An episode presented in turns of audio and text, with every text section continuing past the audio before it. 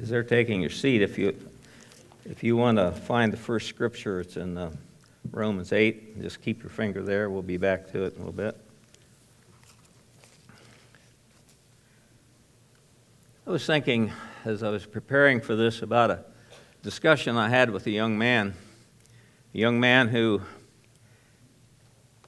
didn't grow up godly, a young man who was struggling with giving his life to Christ because he knew who he was and he knew what was in his background. And part of that discussion went to someone in their family who had recently passed away. And on their deathbed, after I think 60 some years of living ungodly in about any way you can think, and then giving their life to Christ at the last moment. And he's having a difficult time seeing them in heaven, seeing that that was right. Because he saw other people who were living a life for Christ all of their life, and he couldn't imagine the two being in the same place. So we had some discussion about God's grace, and I was reminded in that last song, we, we were singing about God's overwhelming never ending, reckless love. Have you experienced that? It's, it's really hard to get our minds around, right? I mean, in, in, our, in our natural, it just doesn't seem like that ought to be what, what we get, what we deserve. And yes, it is. That's where we are. I've been reading through the Old Testament, as most of you know, and particularly reading recently about God's people, um, Israel. They were His chosen people, and they certainly had their what I'll call ups and downs uh, spiritually as a nation. And I was thinking about that, and also thinking about some of the messages we've heard recently, and some of the experiences I've had.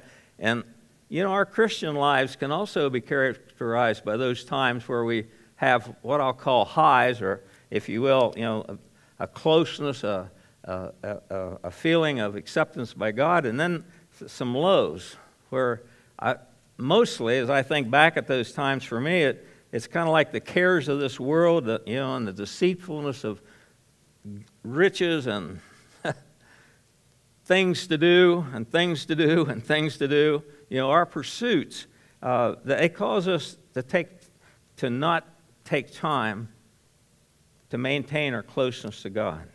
Now, these things really, as I'm sure you may have experienced, aren't necessarily ungodly things. You know, extracurricular activities, grandkids, great grandkids playing ball, whatever, and it just means something to them when you walk in, you know, and you, and you want to see them playing. But, you know, you can go to about three games a night if you're not careful. And about two innings is about all I really need, if you know what I mean. And and then we, you know, we, we look at family time, and I've got three young guys who they think if they're with grandpa, they ought to go fishing. And, and you know, and it takes quite a bit of time to get there, and about 15 minutes, we're done, unless we're catching fish. And you know, it's, it's, it's those kind of things. It might be pain in your life. You know, sometimes it's other people, you know. People can drain you, people can take you away from things like that. And so I was thinking about these relationships and this discussion I had with this young man. And I was thinking back at the time. Now, some of you are already there still, but most of us, think back to your school days and you have those real close friends, and I was talking to one of the grandkids about this, and they said, I know, you tell me I'm not, you know, that I may never see that person again, but we're close. We're, we're, we're going to see each other. You know, we're, we're going to keep the relationship going. Some of you have been away from that for a while. How's that working? we think we're going to do it, but we don't get it done lots of times. And, you know, it, it might be work, people at work. And think about that. When you no longer see them and you're no longer talking to them and interacting with them, what happens?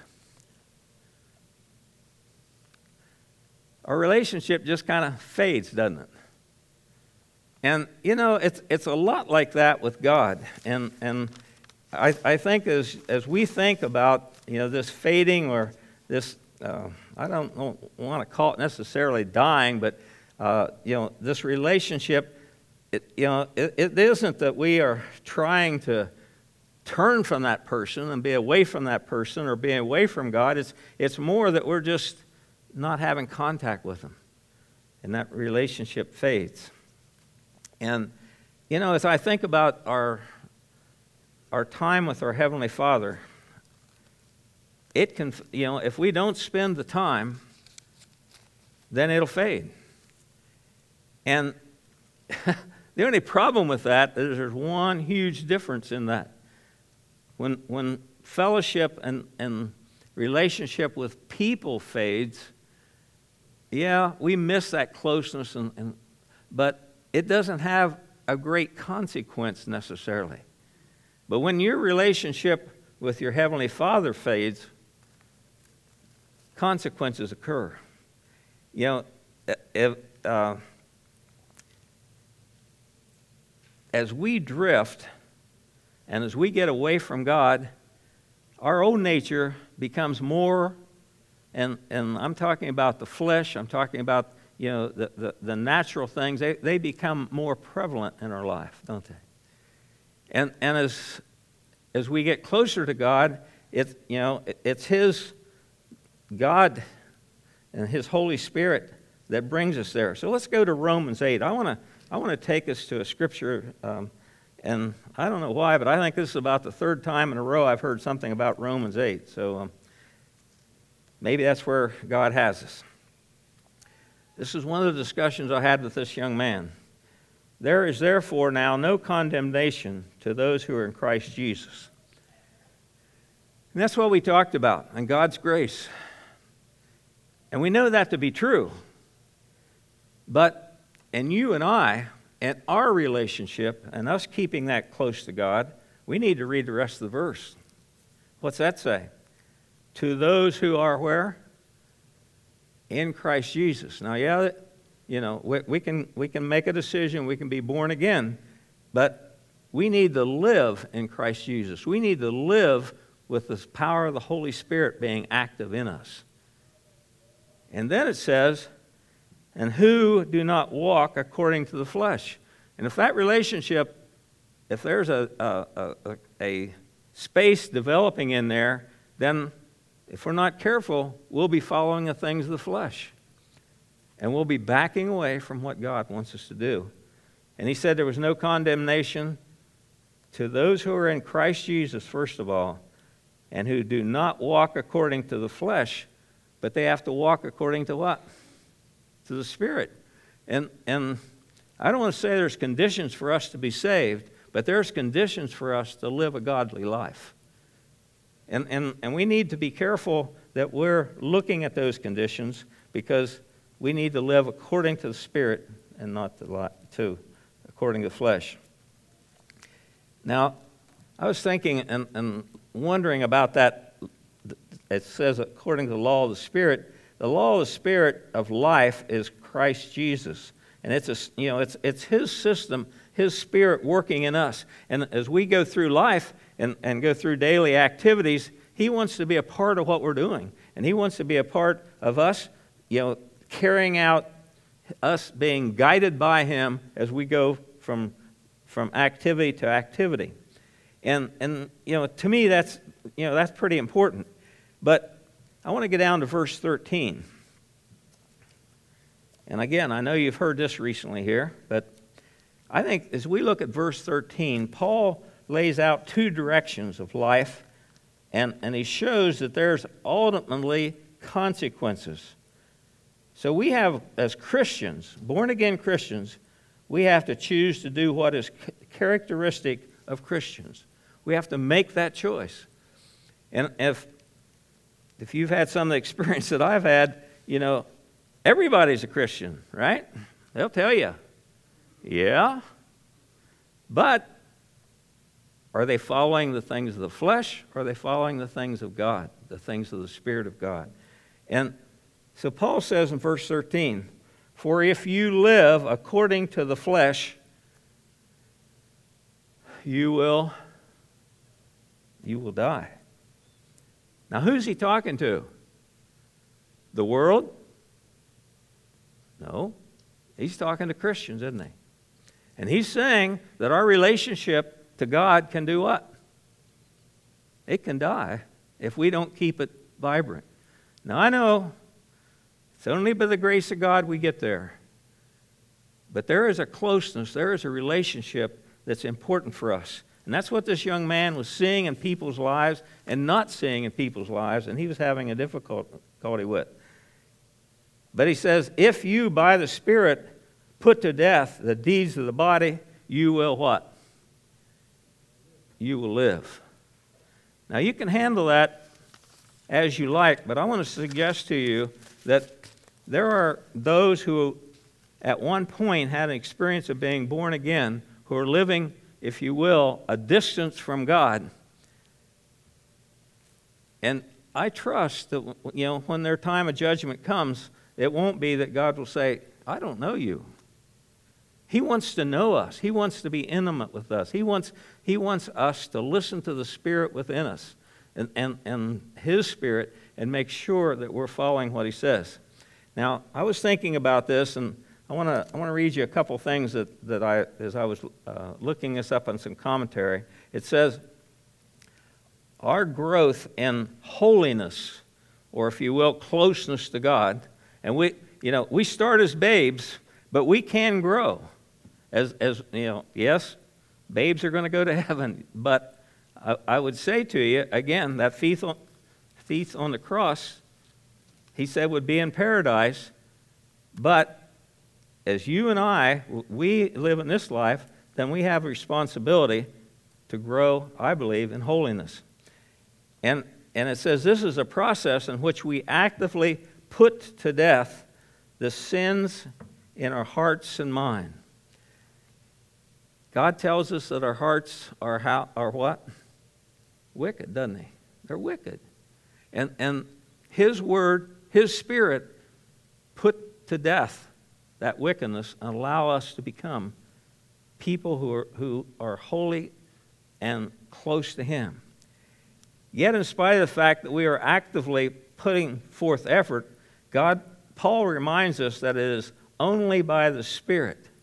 and I'm always amazed at those who, who put lots of effort to, to live, I'll put that in quotes, godly, make an effort to look like they're living godly, but aren't letting God do that through them. And it isn't long till you see the difference. You see that they're not getting to be not being led by the Spirit.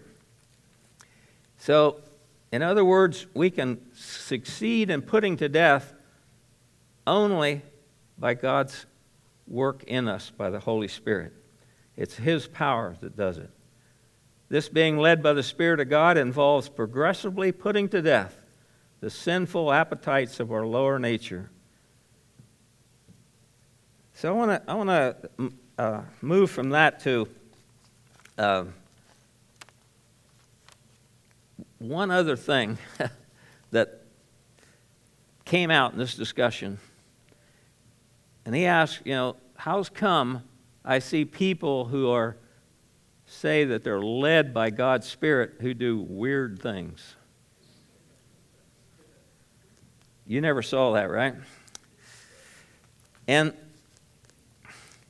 I think it's critical, critical for us, and, and you've heard time and time again from up here how important it is for us to know what the Word says. And there are times we sing a song about walking out on the water, you know, taking us to places we've never been, yes. But you better make sure that's a place where God is, or you're going to drown. And, and I, I think it's critical for us to realize that if, if we're going to be people, you know, who, who are, are being led by the Spirit, we need to make sure that we know the Spirit's voice and know what He wants us to do. And the only guide that I have for that is the Word of God. You know, is it something that's there? And if it is, let's go for it. And it may be something I've never done before. and I may feel like I'm walking on water. I was talking to one dear soul who was in a situation with family at home, and, and, they're, and they're, she said, I feel like I'm, I'm out there on the water, and I'm scared to death. I'm going to drown. When Peter was out on the water, what did he do? As long as he kept his eyes on Jesus, he walked. So, what's the Word of God say if you're walking on water? You better look at who you're looking at. You better keep your focus on Him. And I think that's really critical. I want to, so this thing of relationship to me is, you know, is very critical. And I think in this day and age, we have a, a lot of Christians, uh, quotes, without relationship. And certainly not a close relationship with God's Holy Spirit. I'd like to go to Psalms 34.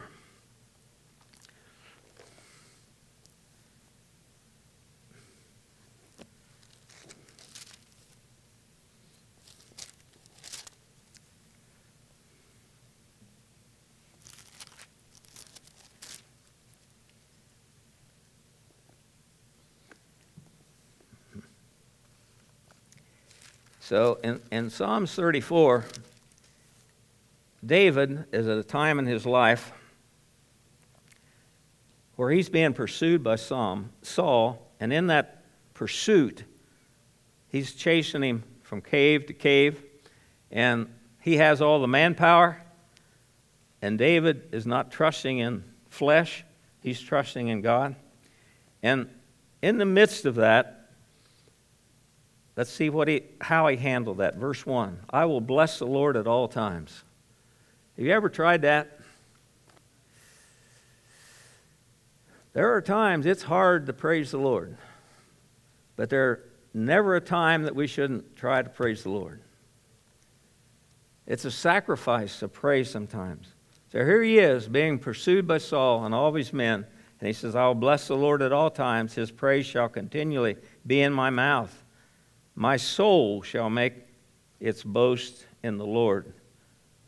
So here he is out there, Saul after him, and he's saying, I'm going to praise the Lord. Verse 4 very critical for us to realize if we're seeking the Lord, He's going to do what? He's going to hear us. He said, I sought the Lord, and He heard me, and He delivered me from what? all my fears. When you're being pursued, you ever been fearful? One of the first things we need to, to be delivered from is fear, isn't it? We need to realize who we're trusting in. And, and, and just as David said, I, I need to be delivered from my fear. I want to go down to verse 6. In verse 6, he said, The poor man cried out, and the Lord heard him and he saved him from what? His trouble. So it's, it's important to get our fears, him saving us from our fears, and then we'll have a chance to be saved from trouble. And then verse 8, let's go over there. Oh, taste and see that the Lord is good. I don't think that'll work. I had someone say, I, you know, what good's that going to do? You want, you, you, know, you want me to give my life to God. What's that going to do? How good, what, what's going to happen? What's going to change? Well, I think David has the answer here. He says, Taste and see what? That the Lord's good. Give it a try. What's wrong with that? You ever gone to a smorgasbord and they got all this, it's supposed to be food, but sometimes just look like stuff all laying out there? And you think, do I want to try that or not? What do you do? If you really want to try it, you just take a little bit and taste it, don't you? Well, we're challenged by David to taste and see that the Lord's good. The Lord is good. He wants us to realize that He's good. Blessed is the man who trusts in Him. And, and, and, and you and I, I'm thinking of situations where people who I would say, are people who trust in God most of the time when they get in the middle of most difficult things. What do they do?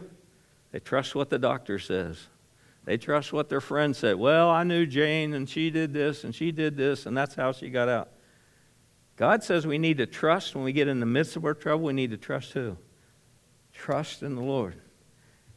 Verse 17, I think this is your answer. The righteous cry out, and the Lord hears. The Lord hears us.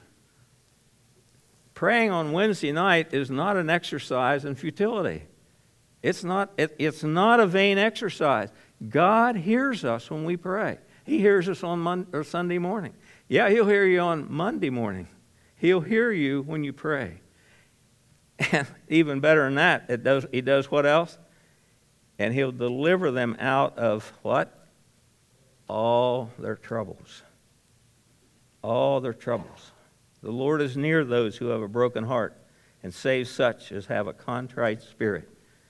So God's interested, in, and when we, we, we look at spiritual warfare and, and the enemy coming in and, and, and doing things, I, I feel like I'm in a, in a warfare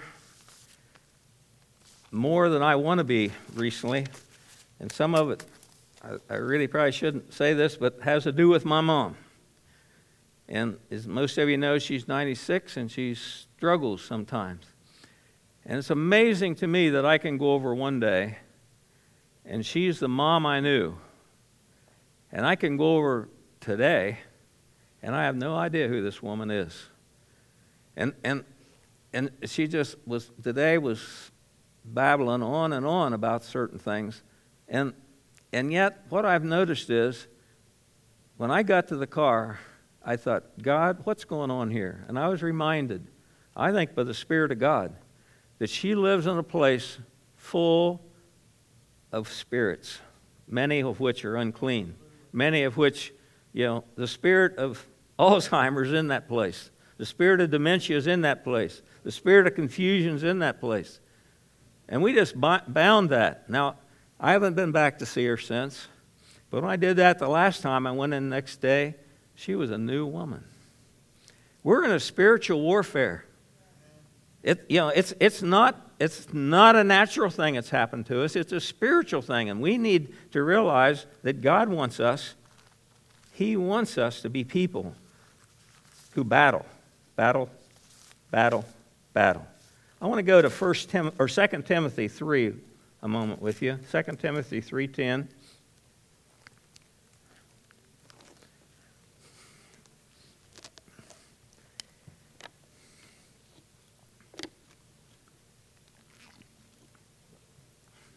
Paul obviously talking to young Timothy and talking about the perilous times and all the things that are going to be happening and, and what, what's going to be there before him.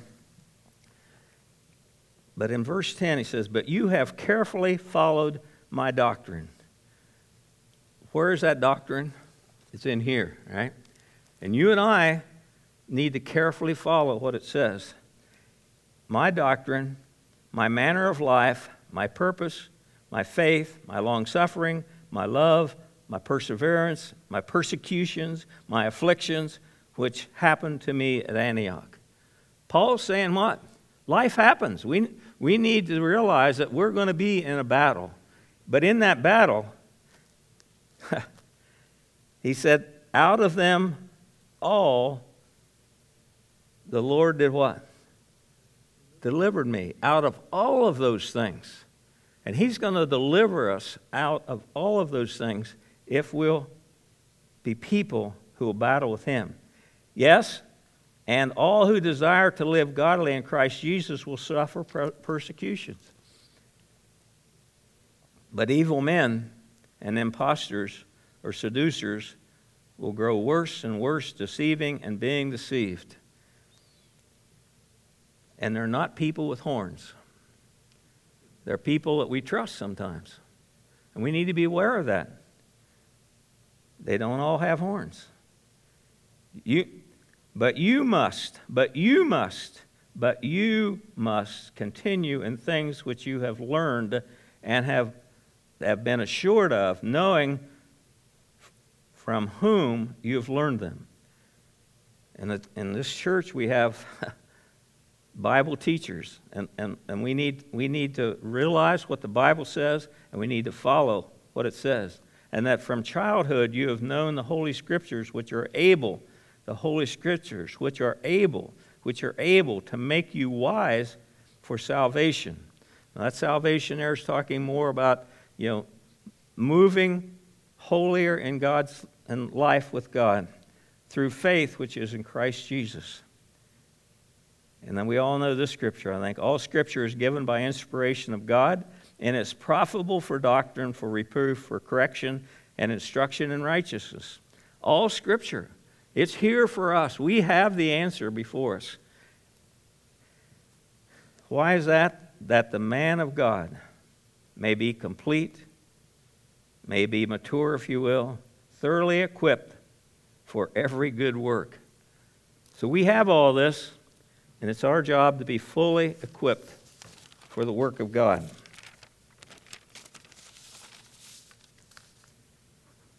I, I want us to go uh, next to Psalm 54.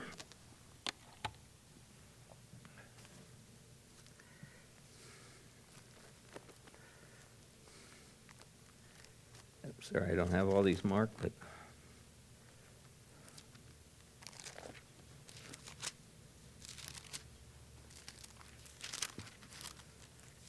It's in here. 54. And would you um, would you go back to 34? I can't read either. 34 13. Sorry. 34 13. You remember where David is when he's writing this? He's in that cave. He's got Saul coming after him for no reason. And in the midst of all of that, as he's reminding us down through there what God will do for us, he says, Our job is to do what? Keep your tongue from evil. Now, I think some of you might have heard something about that once before. It was here on Sunday night, right? Keep your tongue from evil and your lips from speaking deceit. If you're in the midst of a battle, if you're in the midst of a battle, don't speak in the flesh. Speak in God. If you're in the midst of a battle, keep your tongue from evil and your lips from speaking deceit. Depart from evil and do good. Seek peace and pursue it. So that's where he was. And that, and that was what he was, he was looking at and why is that important? Um, I probably don't need to have you turn there, but if you haven't seen it lately, you ought to. Let's go to 18, Proverbs 18. I know some of you saw it real recently, like a week ago. Why is it important not to speak evil when you're in the midst of a battle? Because death and life are in the what? The power of our tongue. You and I, as Christians, are giving, and, and I would say to you, you don't have to be a Christian to speak death, by the way, but the, the power of life and death is, you know, is in our tongue, in the power of our tongue. And those who love it will eat its fruit. Love what? life or death. And it's always amazing to me how some people speak death and death and death. and what do they eat? Death and death. Yep. Joshua 6 1. I think somebody even referred to this recently. I told Pastor last week I was I have to apologize because I was using some of the scriptures I, I knew that he already had, I, I had down too. Chapter 6, they've just crossed the Jordan River. And you remember, Joshua has been around with them for 40 some years. So he's seen, seen a lot of things. And kind of like farmer's insurance, I guess. And he's seen a lot of things. And in the midst of all of that, they've just crossed the Jordan River. And the Jordan River is a pretty good sized river, first of all. But when, when did God take them there to cross over it? During the flood stage. You need to go back and look at that. The water's all out over the banks, okay? You've been up north, northern part of town, see the Muskingum River? All right? We got flood going on, right? Out, all out over the. and what's God do? He says, I want you guys to cross here. And I want you to cross here how? On dry land. Yeah, right. How's that going to happen? By faith. And we could go back and read it. If you haven't read it lately, you might want to look at it. They've just done that. And in the process, it says the priest went first, carrying the ark, if you will, carrying the, the presence of God with them. And when their feet got in that flood water, what happened? God walled it up. And not only that, what else did he do? He dried it out. Now, if, if I want to, you know, if I go back to the Red Sea, it appears that there was a wind that helped dry it out. Here, the Word of God dried it out. He said, I want you to go across there, and we're going to cross on dry land. That's just happened. So here they are. They're across. They put up a memorial to remember it. all of them were circumcised that were males that of a certain age. They were all circumcised. And now he says, I, I want you to, to go do something for me. Here we go. Verse 6. Now Jericho was securely shut up. They had saw what just had happened. And the enemy has a way of shutting up things and making them look worse than what they are.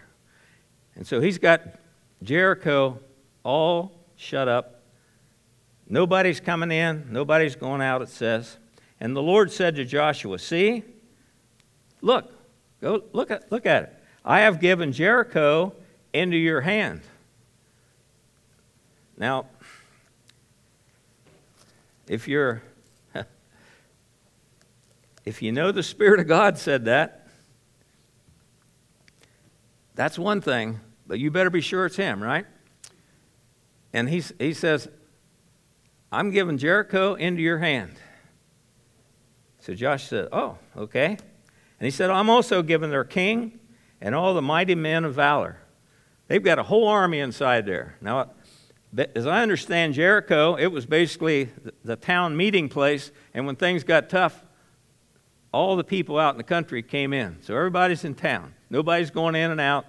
Nobody's worried about feeding the lambs or anything like that because they see these crazy Israelites walking across on dry ground in the midst of the Jordan River. And he said, So, I'm going to give the king, I'm going to give the mighty men of valor. And he says, here's, here's the game plan. When my son was coaching, one of the first things he always said, Now, this is the game plan for tonight. And when I go up to the score, I'd say, What's the game plan? He said, Well, watch where you, where you say this, but this is what we plan to do. So this, this is God's game plan. You shall march around the city, all you men of war, you shall go all around the city once. So here's God's people, men of war, prepared to go in and take a city, and God says He wants them to do what? I want you to go out and march. I want you to march around the city. Now, it wasn't just that they were to march around the city. He said, I want you to march around the city once today, and then what? Once tomorrow, and I want you to do that for seven or for six days. I want you to do that for six days. And there'll be seven priests shall bear seven trumpets of ram's horns before the ark. Okay, so seven priests. You've seen the ram's horns, and some of them called them a trumpet, but they're blowing those and they're going around this city. Seven priests. the Ark of the Covenant, and then the men with their weapons behind them. And here's these people inside. And they go around the city and they know what's going to happen that night. They're going to get in war, right? No. They went back to camp. Nobody did anything. And they did it another day. They did it six days. Now, Jim, if you're inside there, what are you thinking about this time? Hmm, these guys really are really strange. I knew those Christians were a mess. They're really strange. And they were. We're, we're peculiar, right? And it shall come to pass, well, it's uh, seven times and blow the trumpets, and it shall come to pass in verse 5 when they make a long blast with the ram's horn, and when you hear the sound of the trumpet. Now, the seventh day, they went around how many times? Seven. so, no real pattern here, right? God seems to be like that. No real pattern. So, the seventh day, they go around, and, and then, you remember what they used the trumpets for? Back in earlier in the Old Testament, they used those to bring in people and to start the war. And so here they are. He says, and then, when you make a long blast with the ram's horn, and when you hear the sound of the trumpet, that all the people shall shout with a great shout. Now, we can live with that, right? And then he says, then the wall of the city is going to do what? Fall down flat. Now, some have told me that if you go to Jerusalem, the wall is level with the ground, and it just went straight down. It didn't fall in or out. Never been there, but I'll take their word for it. And so he said it's going to the wall is going to fall down flat, and the people shall go up every man. So wherever you are around this city, go up into the city. And, and your job is to take care of the people inside. Then Joshua, the son of man, Nun called the priests and said to them, Take up the Ark of the Covenant, let seven priests bear seven trumpets. So God's told him what to do, and he's getting ready to do that. And then he said to the people, Proceed and march around the city, and let him who is armed advance before the ark of the covenant of the ark of the Lord. So it was when Joshua had spoken to the people that seven priests bearing the seven trumpets of the ram's horn before the Lord advanced and blew trumpets, and the ark of the covenant of the Lord followed them. The armed men went before the priests and blew the trumpets, and the rear guard came after the ark, while the priests continued blowing their trumpets. Now, that's what that, and, and, and the person who wrote this had an, had an afterthought. You know, I left, I left out a verse. Let's look at verse 10. Now, Joshua had, so it's already happened before up here, had commanded the people, saying, What? You shall not shout, nor make any noise with your voice. Okay? Nor shall a word proceed out of your mouth until the day I say to you, Shout. Then, then, then you shall shout. Now, I can't find anybody who made a commentary on this, but God, it had to be God's help if we were quiet for seven days. We can't be quiet for seven minutes. But seven days, now it doesn't say that was only when they were marching around there. And I really, I got to thinking about this. I wonder if it wasn't for seven days that they didn't talk. They didn't say anything. Why not? Why wouldn't you say something?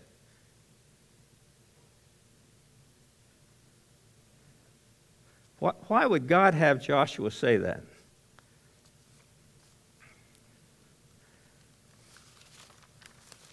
Anybody want to say anything? I think, I think he had read Proverbs. No, it wasn't there yet, but I think he knew what? Life and death is in the power of the tongue. And 40 some years ago, they'd sent up 12 people to spy out the land. And what happened? When they got back, they murmured, they complained. They were sent up by God, you know, for God's purpose, but when they came back, they didn't keep that purpose and they complained, and we know what happened to them, right? God sent them out into the wilderness till they all died a death. It took 40 years for all, all those people to die because they complained that basically everything there was too big. The situation was too big. The people were too big. Fruit was too big. No, it didn't, didn't complain about fruit. Everything was too big. God can't handle it. And he didn't. Why didn't he? Because he said he couldn't.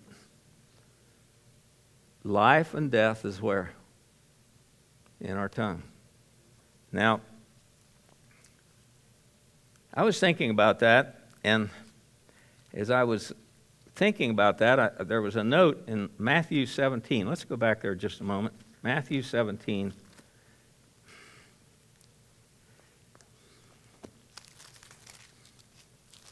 17, 15. I'd like to get in context here. Um, I think we could start in 14. Remember, there was a. And when they had come to the multitude, a man came to him, kneeling down to him, and he said, Lord, have mercy on, on my son, for he is what? An epileptic, and he suffers severely for he often falls in the fire and often into the water. So this is, this is this man has a mountain before him that he can't get taken care of. So I brought him to your disciples, and they could not cure him. Your disciples, they could not cure him. Then Jesus answered and said, O faithless and perverse generation, how long shall I be with you? How long shall I bear with you? Bring him here to me. And Jesus rebuked the demon, and it came out of him, and the child was cured from that very hour. Then the disciples came to Jesus privately and said, Why couldn't we cast him out? This is, this is a key, to me, a real key verse because of your unbelief. They evidently believed God could do it because they prayed, right? Or did they? Just pray. And, and it's a challenge to us, I think. Do we believe God's going to do what we're asking God to do? When Bruce anoints this person with oil, do we believe God's going to, going to heal that person? And he says, Because of your unbelief, for surely I say to you, if you have faith as a mustard seed, you will say to this mountain, Move from here and it will move, and nothing will be impossible for you.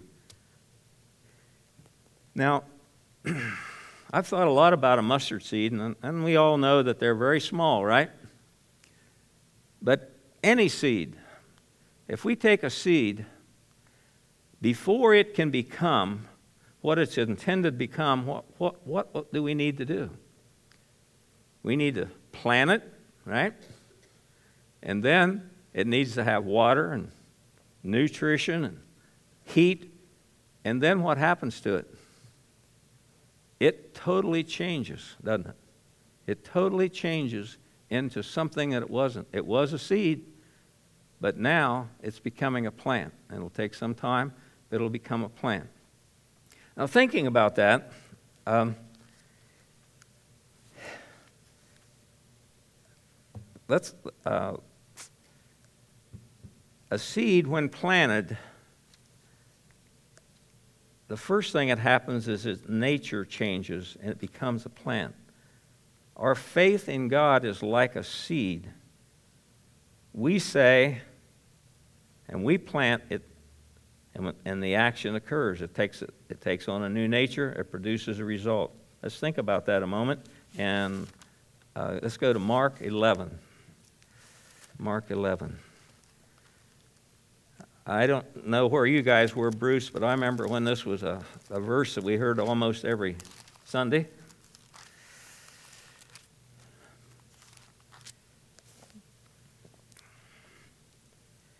Um,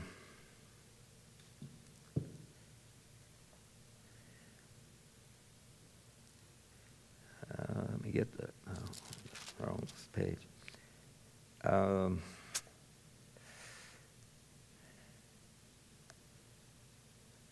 he's talking to the rich young ruler. That's, that's the context we're in. And um, the ruler says he kept all these things that Jesus asked him to from youth, verse 21. Then Jesus, looking at him, loved him, and he said, One thing you lack. Go your way, and whatever you have, give it to the poor. That's 10.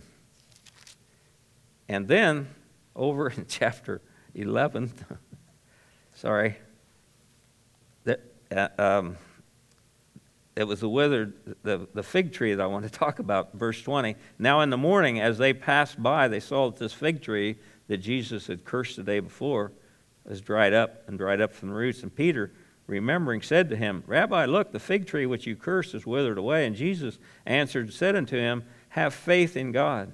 For assuredly I say to you, whoever says to this mountain, now a mountain can be anything. We're not necessarily talking about Mount Everest we're talking about something in our life. He, if we say to it, be removed and be cast into the sea, and, and we don't doubt in our heart, but believe that the things he says will, will be done, we will have whatever he says. And I want to say to you, as we think about faith, I was. Um,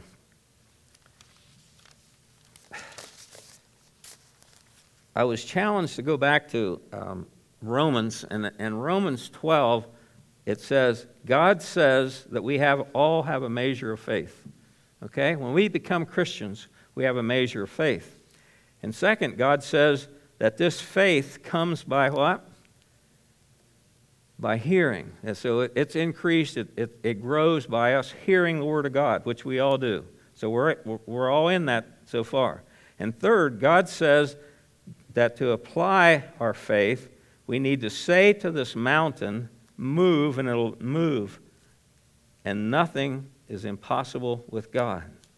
And I, I would just caution what needs to be something for God's glory, but, I, but you know, as we think about this, when, when we pray for somebody, if we speak the Word of God, we're using that seed, right? And when we speak the Word of God, God takes that seed and when, like, if I, if I put a pea in the ground to grow peas, what do I do? I just put the pea in the ground, right? I just put the seed in the ground. What causes to grow? Well, we know naturally there are things, but it's something that God's put in there, isn't it, that makes it grow. And I think it's the same way with our faith. We, we, we need to see that when we, as God's people, say that there are going to be things that happen that we never experienced before. And yet, at the same time, it says we'll have what we say. We just need to make sure that what we're saying is where? It's in the Word. Make sure that it's part of what God says. I'm, I'm sure a full gospel church, we don't have any problem with healing and those kind of things. So, you know, thinking about that, and back years ago, there was a teaching came out that, well, we'll have what we say, and we just say it and say it and say it. Remember that? Just re- confess it over and over and over. Is that what he's talking about? I don't think it's what he's talking about. He's saying when we plant that seed, when we pray the prayer of faith, what's going to happen? We're trusting God's going to make a change.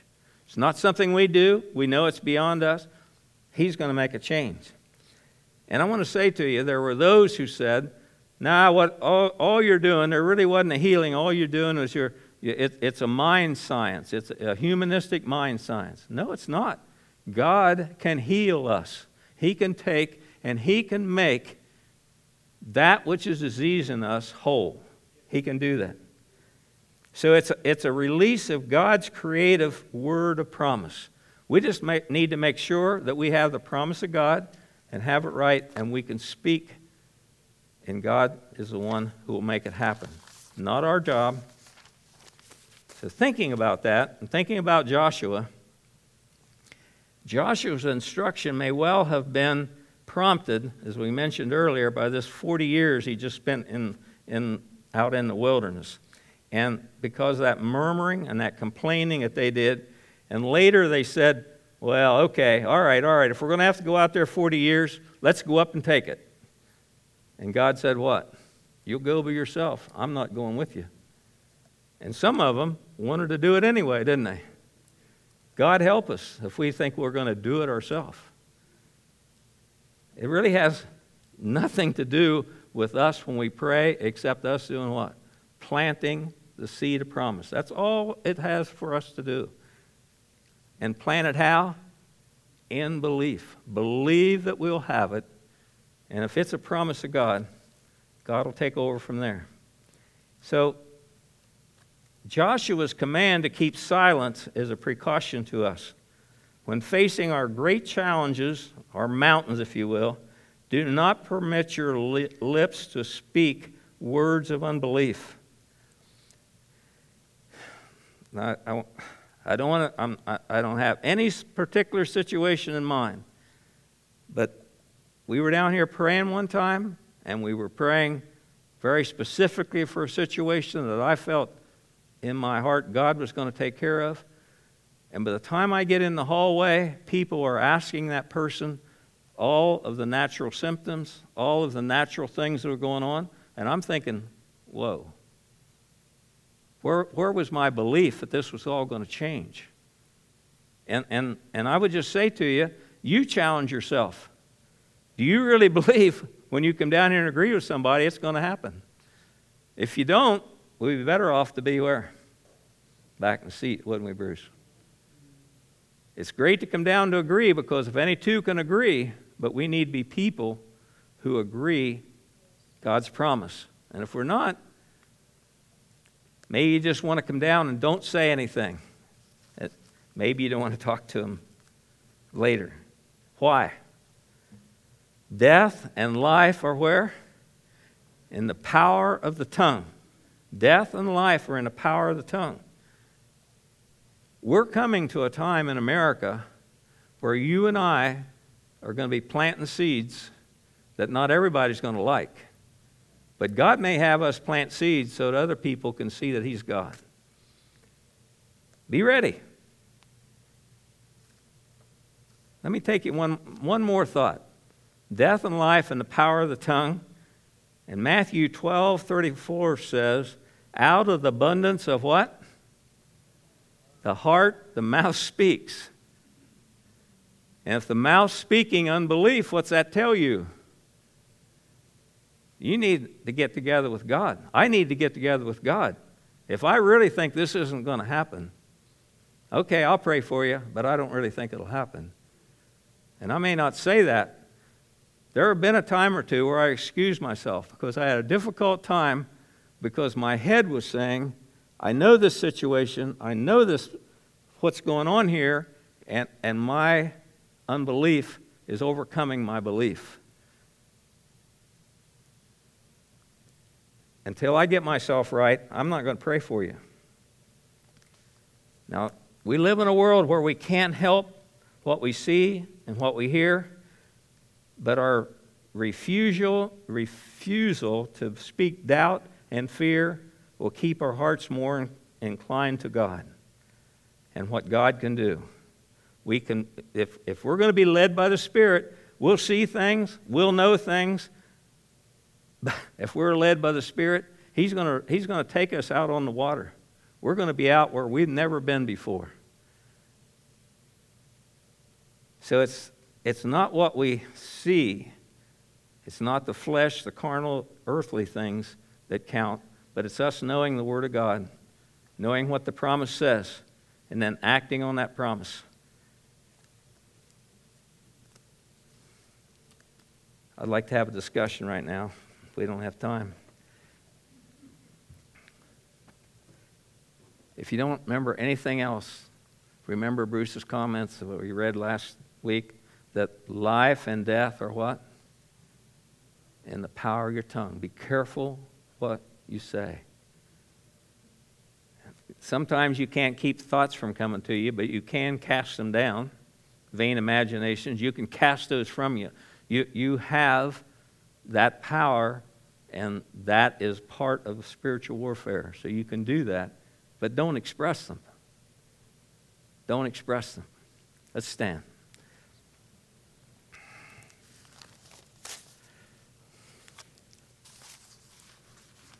Well, I wrestled with this quite a while, and I'm trusting that God took that part that you need and, and has planted it in the fertile soil your heart as was prayed tonight. I believe He has. I'm just trusting that you will know what God wants you to do. Let's pray. Father, I want to thank you for your word. And we may not all understand all that it says. We may not understand all that's there, but we know there's promises there, and we as a full gospel church believe those promises. We believe your word. Father, help us. Help us as your people to trust you and in every situation that we face, know that there's an answer in the word. There's an answer for what you have before us. And we, we, our job is to plant the promise, plant the word, plant the seed, and you're the one who's going to cause it to grow. And I give you thanks tonight, Lord God, for, for this people. And I, I just, I, I, I really believe you're challenging us, Lord. This, this is not a rebuke, it's a challenge. I, I believe you're wanting us to be people, people who move out into this world and plant beyond anything that we've ever planted before.